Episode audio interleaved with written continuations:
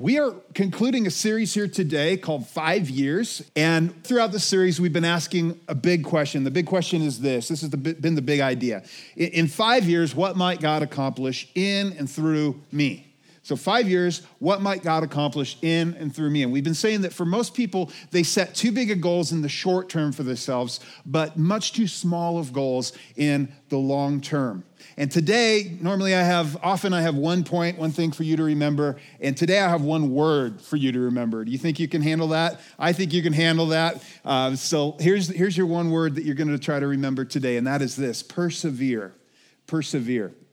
Now, growing up, I was great at starting things. Any, anybody else there that you were creative mind and you were great at launching new projects and things as a kid?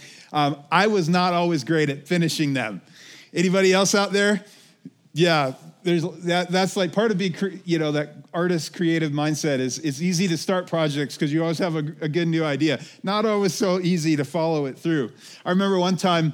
Uh, my brother and I, I, I conned him into it somehow. Uh, we decided we were going to dig a swimming pool on the hillside behind our house. And so we asked our parents, actually asked for permission from our parents, and they just chuckled and said, sure. And so we got out there.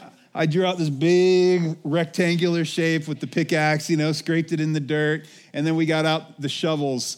And five minutes later, we quit, right?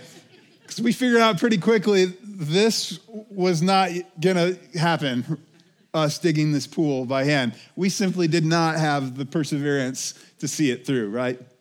Hey, about perseverance, everything, almost everything in life worth achieving requires perseverance. Have you noticed that? Almost everything worth getting to in life requires perseverance. And as you start to think about your life a little more long term, maybe the things that, that you want to, you know, who God wants you to become in five years, or the things you want to accomplish, or the things God has for you over the next five years, perseverance will be the thing that helps you get there.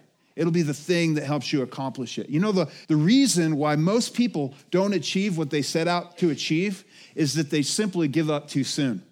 Maybe you've experienced that in an area in your life like we did with that swimming pool, right? We could have done it, actually. It would have taken a long time, but we could have done it. Maybe there's something in your life where, where you really had a goal you wanted to get to and you just gave up too soon. Or you had something in your life that you wanted to see happen and you just ran out of steam as you were getting started and you gave up too soon. You know, there's going to be plenty of times as you reach for the things that God's calling you to get to that you want to give up. And the key to getting where you want to be will be perseverance. Have you noticed that perseverance is like a muscle that is built through a lot of hard work?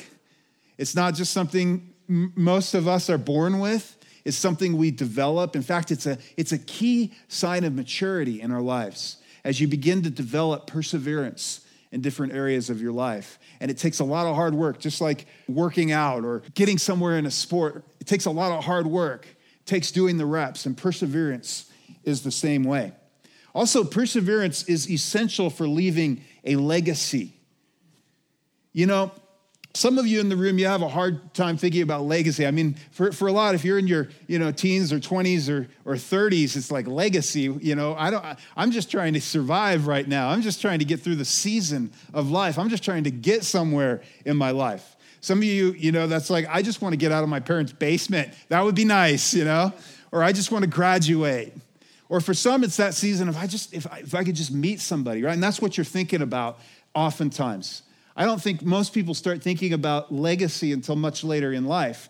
And that's too bad because the decisions and the perseverance early in life is one of the key things that brings you to legacy later in life. I know for me, I'm, you know, in my 40s now, and I would say legacy, what will be my legacy after I'm gone, is just has just started entering into the picture in the last couple years in my, you know, regular way of thinking. When I realize, hey, I won't be in this seat forever, right? I mean, I know I've got a long way to go, but I won't be in this seat forever. And there'll be a day when I have to hand off what I've been entrusted with and there'll be a time when I want to look back and see has my life really made an impact and a difference in my children and, Lord willing, my grandchildren and in generations that follow? And that's legacy, right? And the way you persevere in each stage of life now is, is the way you gain a legacy later. You don't get a legacy without perseverance. Perseverance today leads to legacy tomorrow. And so, throughout this whole series, we've been looking at different highlights from the life of Moses. And that guy's a guy with a legacy, right? One of the greatest leaders in history. He rec- recorded to be the most humble person who ever lived. Uh, he authored the first five books of the Bible, quite a legacy. And so, to close out the series today, we are going to read a recap of Moses' life that was written 1500 years after his death. And that in and of itself is incredible. Good, good chance that really 50 or 100 years after any of us are gone nobody's really going to remember us right? They're still writing about they were still writing about him 1500 years after his death. And so we're going to see how perseverance was vital to the incredible legacy that moses left. And so if you have your Bibles, you can follow along. We're going to be in Hebrews chapter 11, a chapter known as the Faith Hall of Fame. And the chapter starts out with 22 verses highlighting these amazing heroes of the faith, you know, like Abraham, boom, boom, by faith, by faith, all these guys and the amazing things that they did. Finally, by verse 23, we get to Moses. And here's how it starts Hebrews 11 23. By faith, Moses' parents hid him for three months after he was born because they saw he was no ordinary child, and they were not afraid of the king's edict. By faith, we see, by faith. And Hebrews, actually, the, the way this chapter starts out is really by defining faith for us, that it's confidence in what we hope for, it's assurance of what we don't see. In fact, it tells us this is what all the, the ancients that believed in God before Jesus were commended for, was their faith.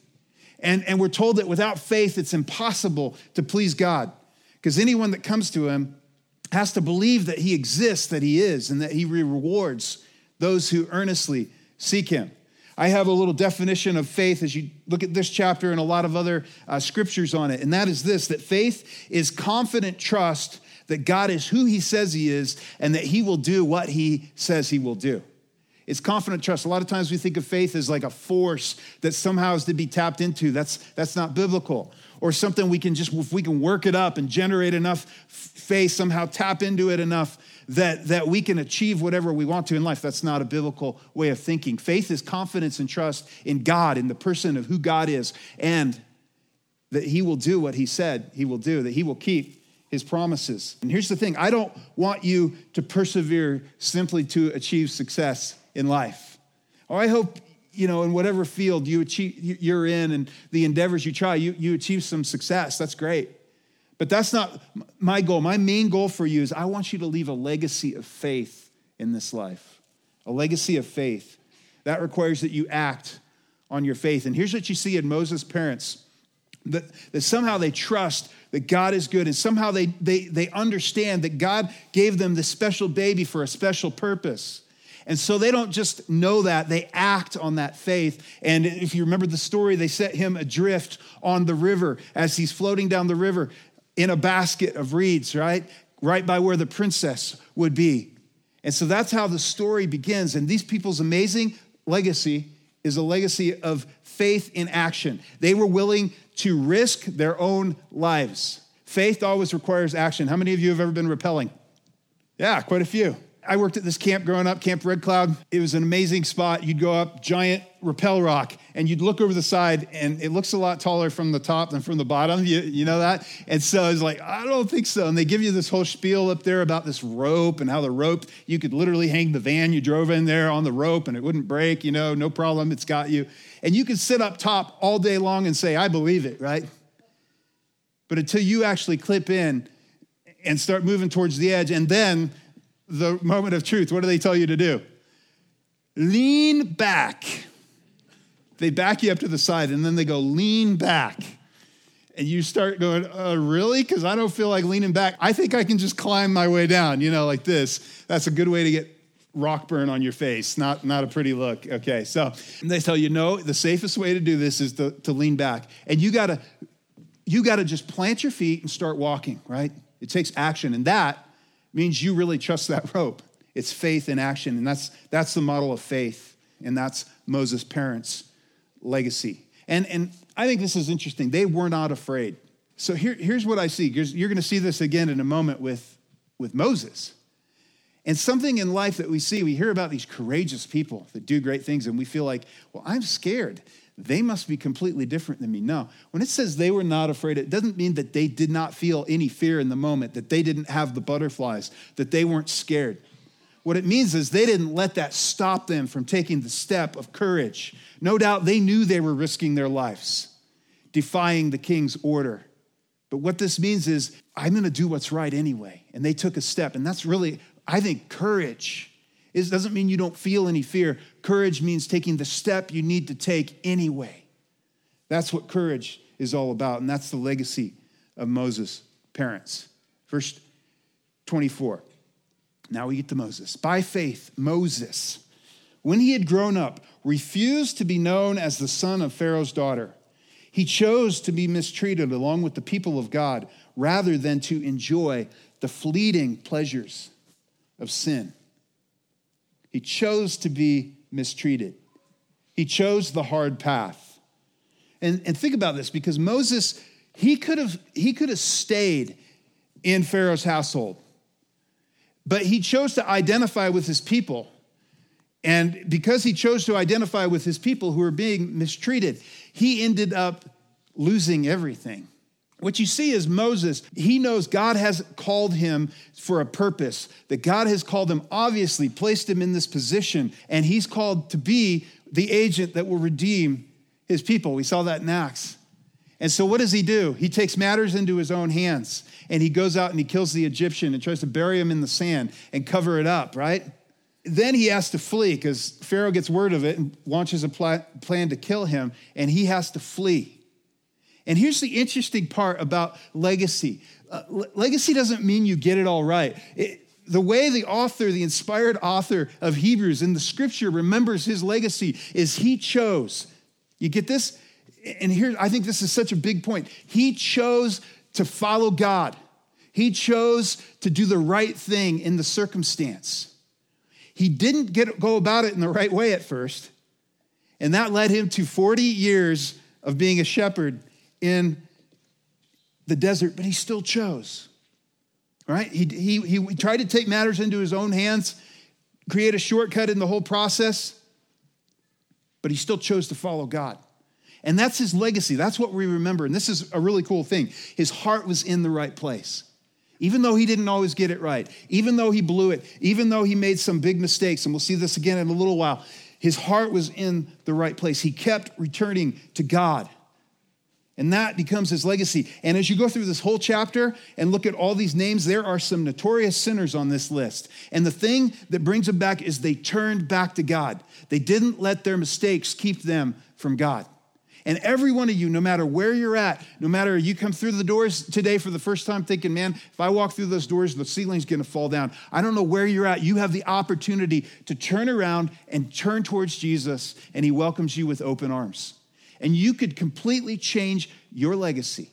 You could completely change where you're at in five years or 10 years from now by simply turning to choosing to turn towards him instead of run from him. Verse 26 He regarded disgrace for the sake of Christ as of greater value than the treasures of Egypt because he was looking forward, looking ahead to his reward.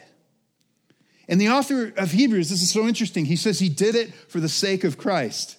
And he did it for a reward. And at some level, we don't know how much Moses understood because God is still uh, revealing his nature and his character. I mean, he hasn't even revealed the law and, and given Moses, you know, this is before the burning bush. He decides to follow God, he decides to do the right thing.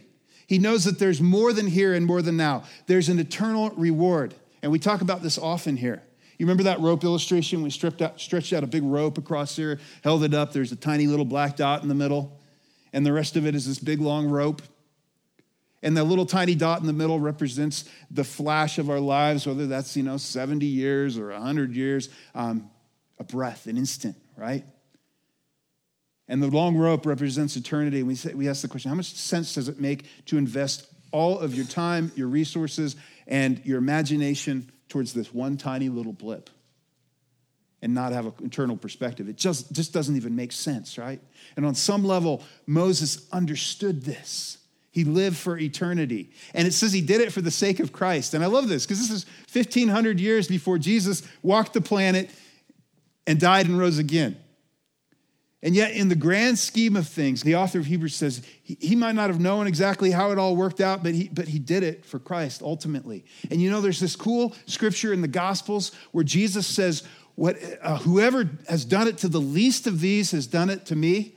And the idea behind it is there's people doing things from, for God, and they don't even realize they're doing them for Jesus. They're just doing the right thing that God has placed in front of them.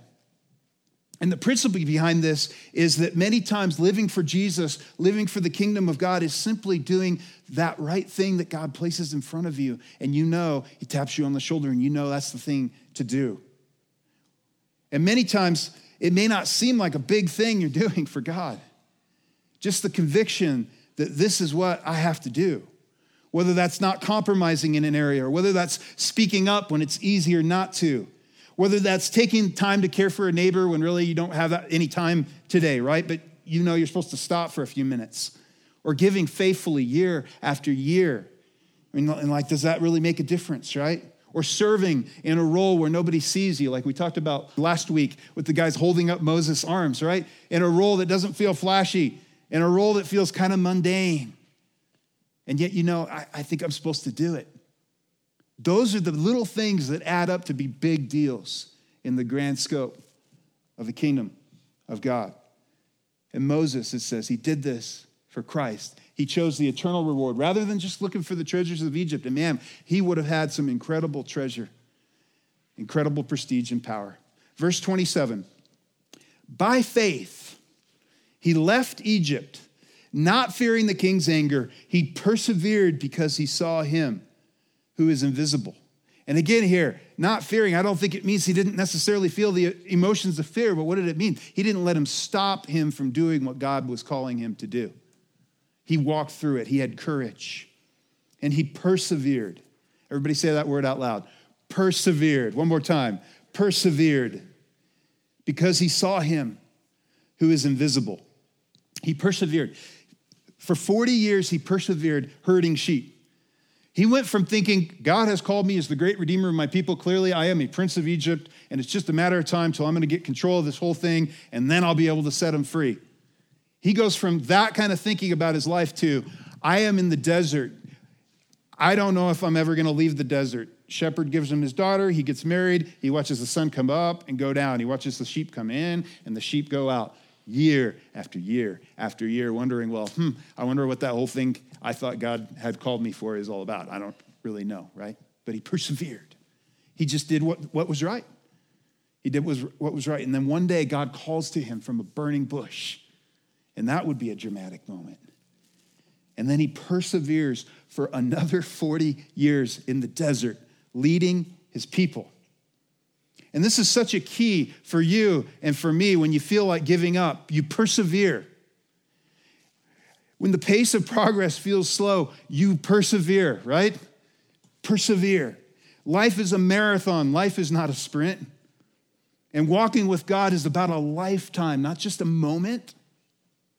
You don't get where you're going to go overnight. You got to be in it for the long haul. You got to be committed to it for the long haul. In, in, in the great book, I like a book called Great by Choice. Uh, business author Jim Collins, he writes about these two explorers that went to, that were racing to be the first to lead a team across the South Pole, to the South Pole. And he writes about their efforts to lead these teams in 1911. It was 1,400 miles round trip in bitter 20 degree below zero weather. And there's two explorers there's Amundsen, and he's a Norwegian, and then there's Scott, and he's a British naval officer. And Amundsen, there were some real differences in, in how they went about this. Amundsen, he prepared rigorously. He went and lived with the Eskimos and learned to learn from them. How do you survive and move around efficiently in this kind of cold weather, sub zero temps, right? And he ended up storing three tons of supplies for his men stationed along the way.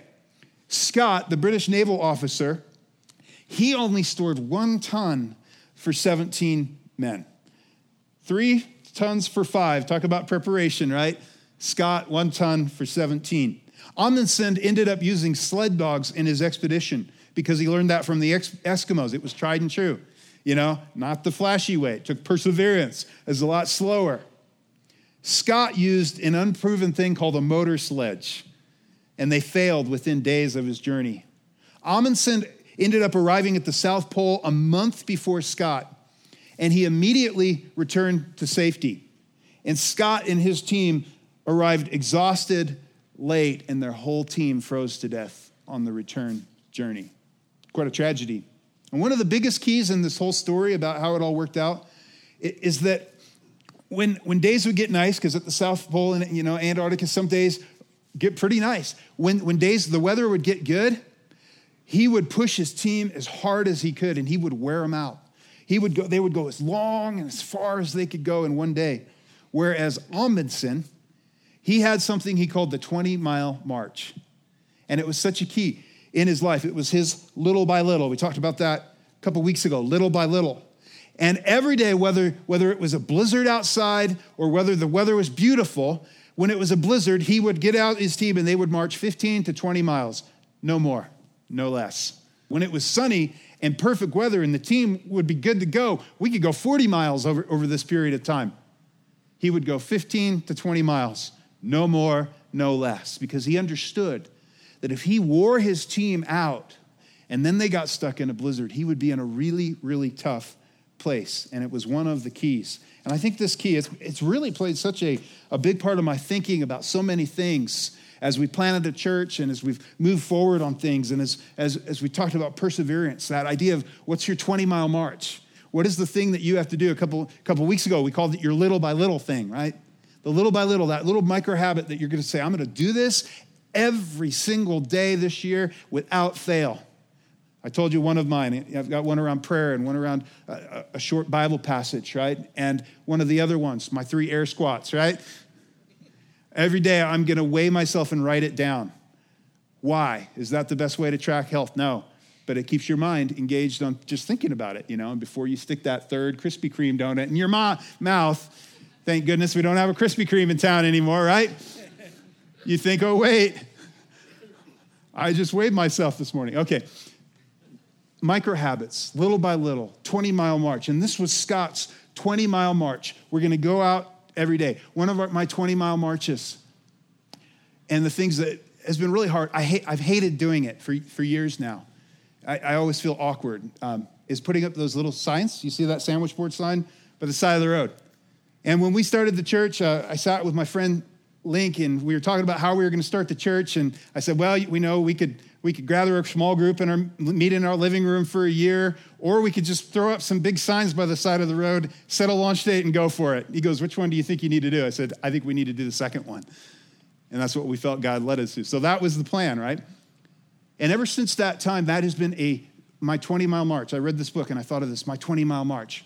I got to go out and I got to put out that sign every weekend, whether it's blizzarding or sunny, beautiful. And I hate doing it. But I'm willing to guess a good share of you are in this room right now because you saw one of those silly little signs. We could have thrown $10,000 at advertising on a billboard and it would not have been effective as the perseverance of that little by little thing week after week after week. And some of you, you need to get serious about some of these things in your life. You need to figure out what's your what's your 20 mile march, that thing that you got to do relationally, financially, in your spiritual life. And then persevere. Don't give up. Don't give up. And that's the thing. Moses perseveres. We see that. He perseveres. And, and another thing I told you earlier Moses perseveres even though he blows it. And I think this is a big key for you and me. Moses does the thing with the Egyptian, and that leads him to have to flee out into the desert. He murders a guy, right? And then a little bit later in life, as he is leading the people across the desert, they run out of water. And so God tells him, I'm going to provide water, and here's how I want you to do it. Take the, the staff of God and strike this rock twice. And he does this, and amazing, a spring bursts open, and there's enough water for this huge people group, the people of Israel. And quenches all their thirst and all their animals in the desert, right? And so the same thing happens a second time. Later on, years down the road, as he's wandering for 40 years, because this is right in the first couple weeks, years down the road, again, they're without water, and the people are grumbling because they grumble like a whole, a whole bunch, right? Some of you, that's your house every Monday morning. The troops are grumbling and complaining every morning. You're like, these. Anyway. so the people are grumbling and complaining, and Moses is a little ticked off.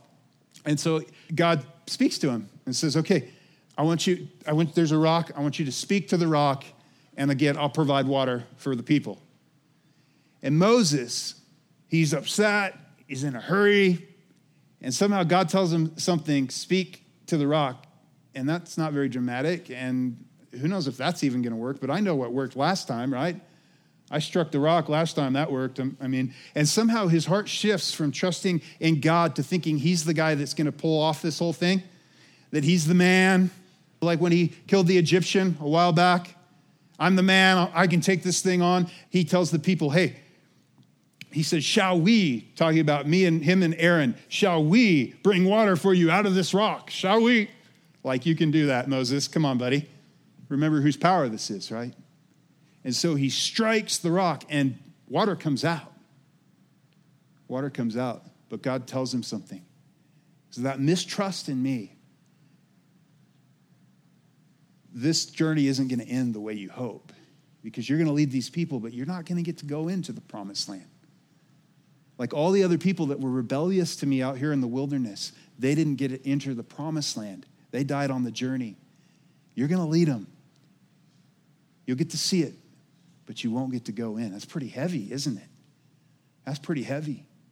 And for most of us, that would be the point in the story where we just walk away, where we drop the staff and go, I'm done. I'm out of here.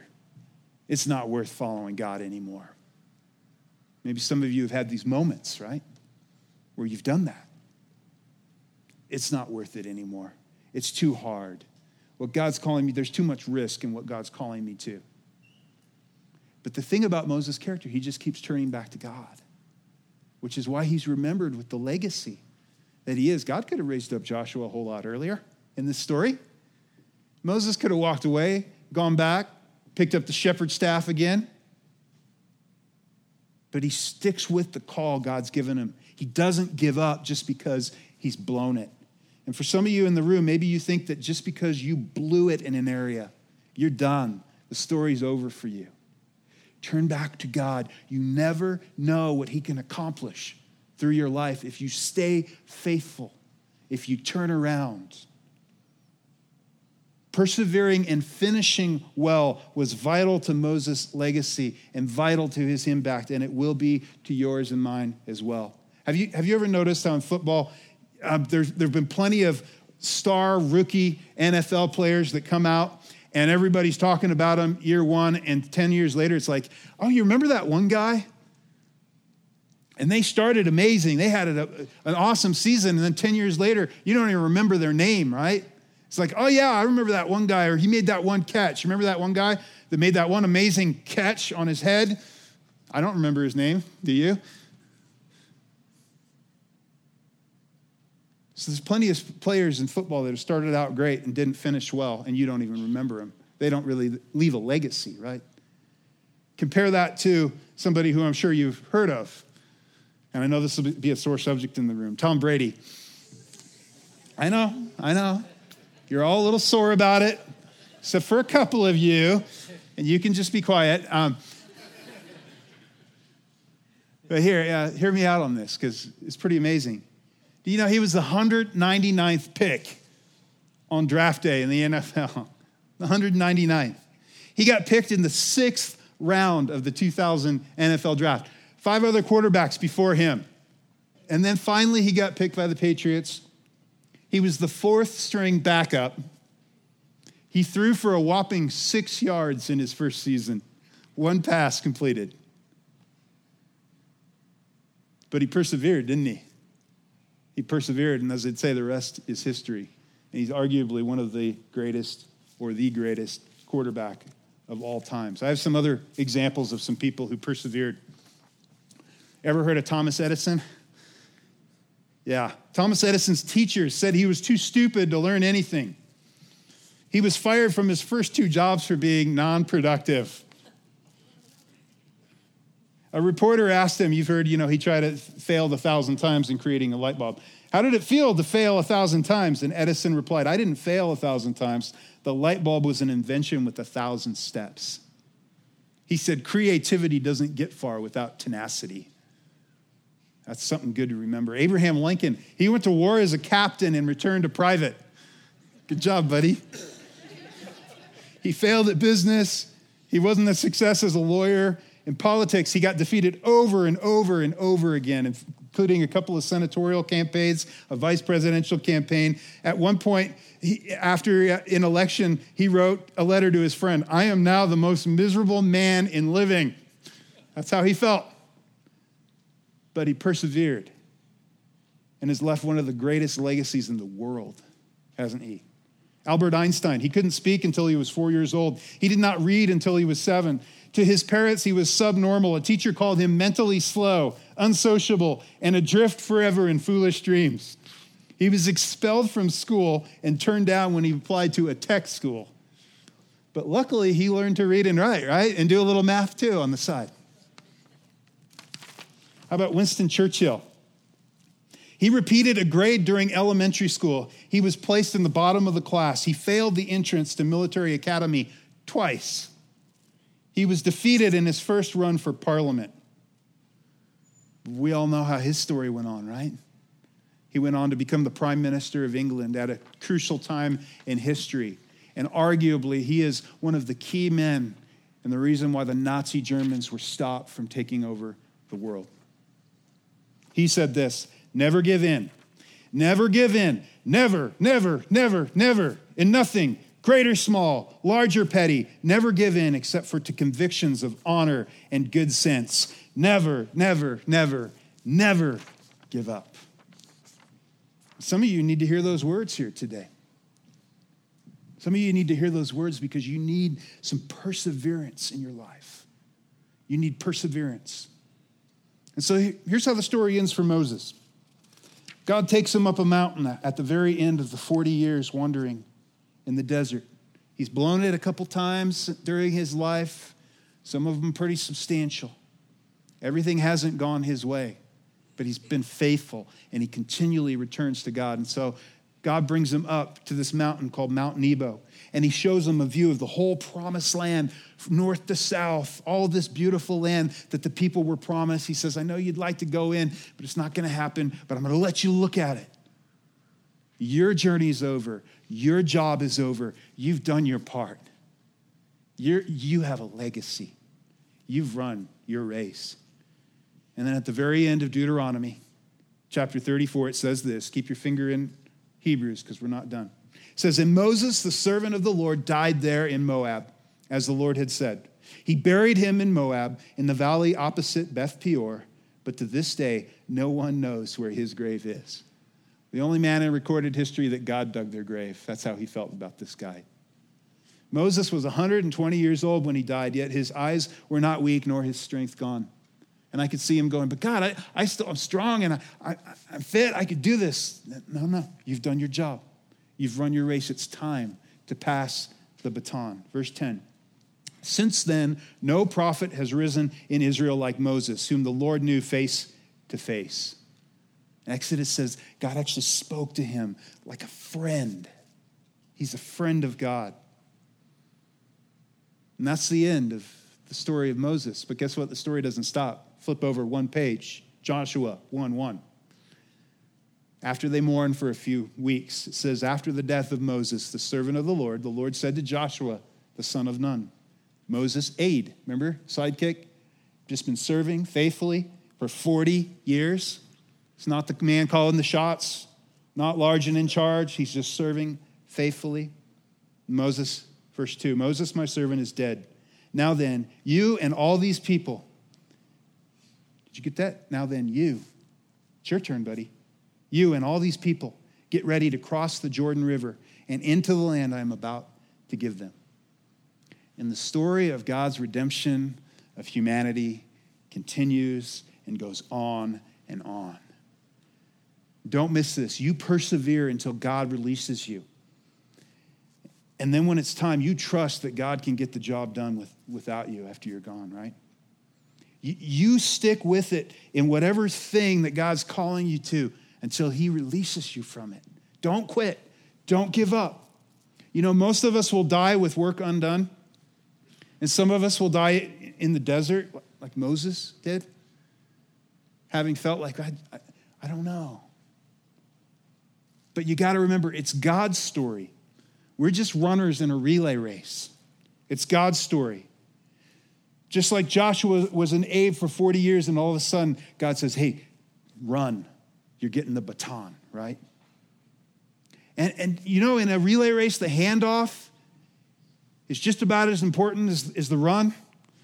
You can have a great run, but you miss the handoff. You still hold on to that too long, and the person that you're handing off to can't get a clean start. Can throw a wrench in the whole thing, right? And for some, that's a, it's a story of, you, of letting go of things that God is releasing you in a season. For others, it's a it's time to run, get ready, rev up, get ready. You're about ready to get the baton, and then you have to persevere and run your race. Run your race. You know, the, the end of this chapter was not the end for Moses, the friend of God. We see him about 1,500 years later. And what's he doing? Heaven opens up. Jesus is on the Mount of Transfiguration. There's this amazing little moment here. And he's just hanging out, talking strategy with Jesus and Elijah. Been a friend of God for, for all the time while he was on earth, and now for 1,500 years, they've been hanging out. They're pretty close. And we see this beautiful picture in the Transfiguration of Moses. And someday you and I are going to get to meet this man if you put your faith and trust in Jesus. And so the author of, of Hebrews continues in this chapter to go on and on, all the way through. He moves on past Moses and tells us of all these other amazing heroes of the faith that have done all these great exploits for God. But lest we think that following God always leads to a storybook ending, this is how the author of Hebrews ends it. He talks about others who, by faith, were tortured, put to death, persecuted, mistreated, destitute. Doesn't sound like things we'd really associate with faith. He says, Yeah, oh yeah, by faith. They were willing to be persecuted, tortured. They never saw the promise of the Messiah that they've been waiting for for years and years. No, God was waiting on that for you and for me. And it's this powerful scripture. It doesn't always end the way we hope or dream. That's why eternal perspective is so important. That's what we're living for. That's what we're running for. And so he concludes this whole thought. It's a really long chapter. You should read it at home. In chapter 12, you remember there's no di- chapter dividers in the original manuscript.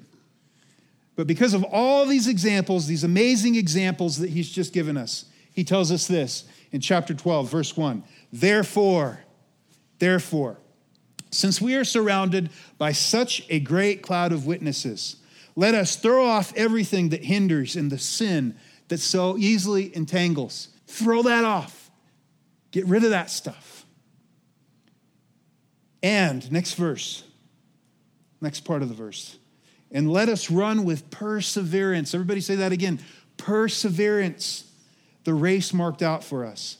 Fixing our eyes on Jesus, the pioneer and perfecter of faith for the joy set before him, he endured the cross, scorning its shame, and sat down at the right hand of the throne of God. Consider him who endured such opposition from sinners, so that you will not grow weary and lose heart. As you run your race of faith, life will throw things at you that you don't have the power to get through on your own. That's why you got to fix your eyes on Jesus and what He's called you to and what He's equipped. That's where you stay reliant on Him. And so, whoever God wants you to become, and whatever God, God wants you to accomplish over this coming year and over the next five years, here's, here's what you will need perseverance. Perseverance. You will need to persevere, persevere through it. And for some of you, that feels just exactly where you're at today. I'm going to invite Winston to come back up here. We're going to close in a song. You know, my ultimate goal for you is that in five years you're closer to Jesus, that your faith has weathered some storms, that it's matured, like Moses, the friend of God. That even when you blow it, you turn around and come back to Him. That your eyes would stay fixed on Jesus so you have enough strength to persevere and run your race well. And you know what? Yeah, I, I hope some of you reach your fitness goals, you know? I hope you do your, your one push up a day and that turns into 30 and, you know, and you get in the best shape of your life. That'd be great. I, I, hope some of you learn your new language. That's a cool thing to do, valuable, right? I hope some of you become a master knitter, you know, if that's your thing, that's great, right? I hope some of you reach your financial goals. I, I hope you're wildly successful and that you'll fund the work of God all over this world, okay? I hope relationally you find fulfillment and your family goes somewhere great. And I hope you excel at whatever field you choose to go into. But ultimately, my prayer is that in five years, you would be closer to Jesus than you are today, and that you will leave a legacy of faith for generations. One of the folks that goes to our church here, his name's Tom Wood, and he had a great grandfather. He never met him, he never knew him. His great grandfather retired from Postal Service and Railroad at the age of 62. And he said, You know what? I'm not just going to check out. I'm not going to just take it easy. He died at age 71, but he made a commitment on the, when he retired that every day he would sit out on his porch and he would pray for future generations. That his race, until God released him from it, he would run it with perseverance. And even though his career might be done, his race wasn't over. And you know what's amazing, this family? They have five generations now. A lot of people serving God. People in business, hardworking people, business leaders, missionaries that lead missions efforts and reach people at the ends of the earth. And this great grandfather, he sat out and prayed every day for future generations. He left a legacy of faith. And my prayer for our congregation is that we would not grow weary and lose heart but we would run our race of faith with perseverance and leave a legacy of faith that would impact generations. Would you stand? And here's how we're going to close today. I know for some of you in this room, this, this is hard because you feel like you are about ready to lose heart. And so I want to encourage you to fix your eyes on Jesus, but also we are the body, we are the church, and we're called to come together and be there for each other and pray for each other and hold each other up and encourage one another. And so we're going to do something that'll take a little bit of boldness right now, but we're going to have you, the church, pray for each other. And so I want to invite anyone in the room that you're in a season where you just need some extra perseverance, or you feel like you're about ready to lose heart and you need some encouragement. Would you just raise your hand high and keep it up? Now look around you, church. Look around you, and everybody move not everybody has to, but let's make sure nobody that's raised their hand doesn't have somebody around them to pray for them as we sing this next song. And let's worship together, and I'll come back up and close us in prayer.